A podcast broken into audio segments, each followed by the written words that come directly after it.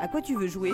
À tout sauf à un roll and ride. Tu connais Race for the Galaxy C'est comme un roll and ride, mais ça n'a aucun rapport. Bonjour les papas joueurs et bonjour les mamans joueuses. Je suis Paul Gara et comme vous le savez, si vous avez écouté l'épisode précédent des chroniques, le mois dernier, j'étais au Festival international des jeux de Cannes avec une partie de la Proxy Team. Sur place, j'ai pu découvrir quelques jeux pour enfants, dont celui que je vous présente aujourd'hui. Et si vous avez écouté nos émissions spéciales sorties pendant le festival, vous trouverez facilement le jeu dont il s'agit puisque c'est celui que j'ai évoqué lors de notre premier débrief. Fabulia est un jeu de Marie et Wilfried Faure, illustré par Eugenia Smolencheva et édité par Lifestyle Board Games.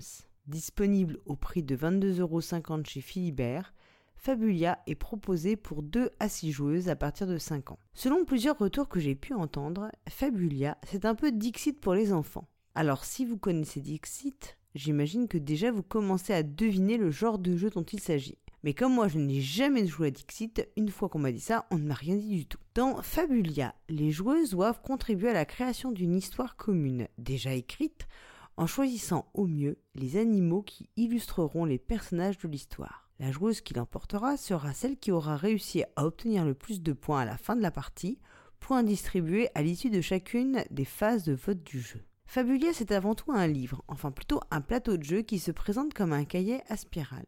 Chaque double page présente un duo d'enfants plongés dans une activité différente et deux pochettes transparentes en plastique destinées à recueillir les cartes de l'histoire. Tout d'abord, les cartes histoire. Chaque carte constitue un chapitre dont le texte citera expressément un personnage essentiel. Par exemple, un herboriste, un navigateur prudent, un musicien solitaire, etc., etc. Puis les cartes personnages, des cartes sur lesquelles figure une illustration d'animal. Au début de la partie, les joueuses vont se mettre d'accord sur l'histoire qu'elles souhaitent raconter. Elles donnent alors le paquet correspondant de cette carte pour les 7 chapitres à la narratrice, qui est donc en charge de raconter chacun des chapitres. Puis, chaque joueuse reçoit 5 cartes personnages, gardées secrètes, un jeton à sa couleur à placer sur la piste de score et 6 petites tuiles lui permettant de voter. La narratrice lit le premier chapitre, puis demande alors aux joueuses de proposer une carte d'animal pour représenter le personnage du chapitre. Chaque joueuse sélectionne une carte de sa main et la joue face cachée. La narratrice ramasse les cartes, les mélange et les place dans les encoches de la piste de score,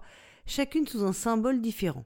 Les joueuses peuvent alors voter en choisissant parmi leurs tuiles celle dont le symbole correspond à la meilleure illustration pour le personnage demandé, avec évidemment interdiction de voter pour sa propre carte. Une fois le vote dépouillé, les joueuses marquent des points, soit lorsque l'animal que la joueuse a proposé est choisi par la collectivité des joueuses, soit lorsque la joueuse aura choisi avec discernement l'animal idéal pour illustrer le personnage recherché. Et la carte choisie est insérée dans la pochette dédiée du livre à spirale. Une fois le septième chapitre révélé, la joueuse ayant obtenu le plus de points de victoire gagne la partie et l'histoire est complète. Elle peut même être relue dans sa totalité avec les illustrations choisies pour chaque personnage. Fabulia est un jeu original parce qu'il propose moins un jeu qu'une expérience collective. En cela, il rappelle dans une certaine mesure le ressenti que l'on pouvait avoir avec le monstre des couleurs. Il suscitera donc un enthousiasme sans borne, notamment de ceux qui rêvent toujours de plus de narratifs dans les jeux de société.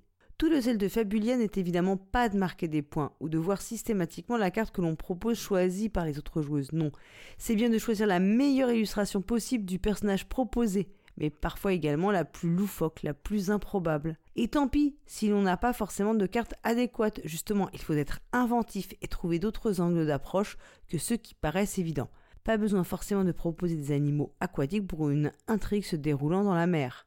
D'ailleurs, après la phase de vote, on peut toujours solliciter un tour de table pour demander aux joueuses d'expliquer leurs différents choix. On peut également trouver le système de scoring imparfait. Il l'est probablement. Mais la victoire n'est pas si cruciale dans Fabulia. D'ailleurs, une variante coopérative est également proposée aux enfants. Voilà un jeu dans lequel, au contraire, Paul Gara Jr. n'a jamais manifesté de mécontentement en cas de défaite, car la victoire n'était pas l'objectif premier de sa partie. Les histoires peuvent être jugées inégales, ce qui est inévitable sur un lot de 10 histoires et certaines tournures de phrases peuvent surprendre. Sentiment est probablement lié au fait que les contes ont été initialement écrits en russe puis traduits en anglais et enfin en français, après plusieurs adaptations.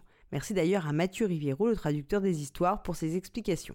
À la maison, cela n'a posé aucune difficulté, et au contraire, l'histoire ainsi créée a été conservée dans le livre à spirale et a été réclamée comme histoire du soir. Évidemment, Fabulia implique qu'un adulte ou un enfant suffisamment grand pour savoir lire participe au jeu. Il sera donc impossible de laisser des enfants pré-CP y jouer seuls sauf à ce qu'ils connaissent par cœur les histoires proposées. Si vous n'avez pas l'âme d'un narrateur, alors passez votre chemin ou bien le relais à une personne de votre entourage qui prendra plaisir à raconter ces petites intrigues. Quant au matériel, outre les illustrations des animaux qui sont très mignonnes, le petit livre à spirale servant à insérer les cartes histoire et personnages est également charmant, agrémenté sur chacune de ces doubles pages d'illustrations représentant deux jeunes enfants plongés dans des jeux d'enfants au fil des saisons, faisant de la barre, construisant un bonhomme de neige, etc.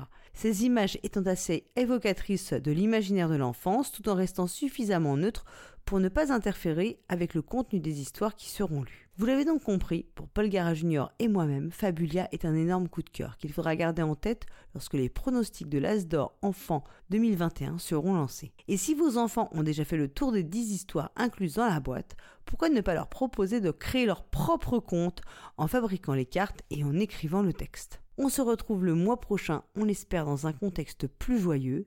D'ici là, portez-vous bien et bien sûr, jouez bien, surtout avec vos enfants.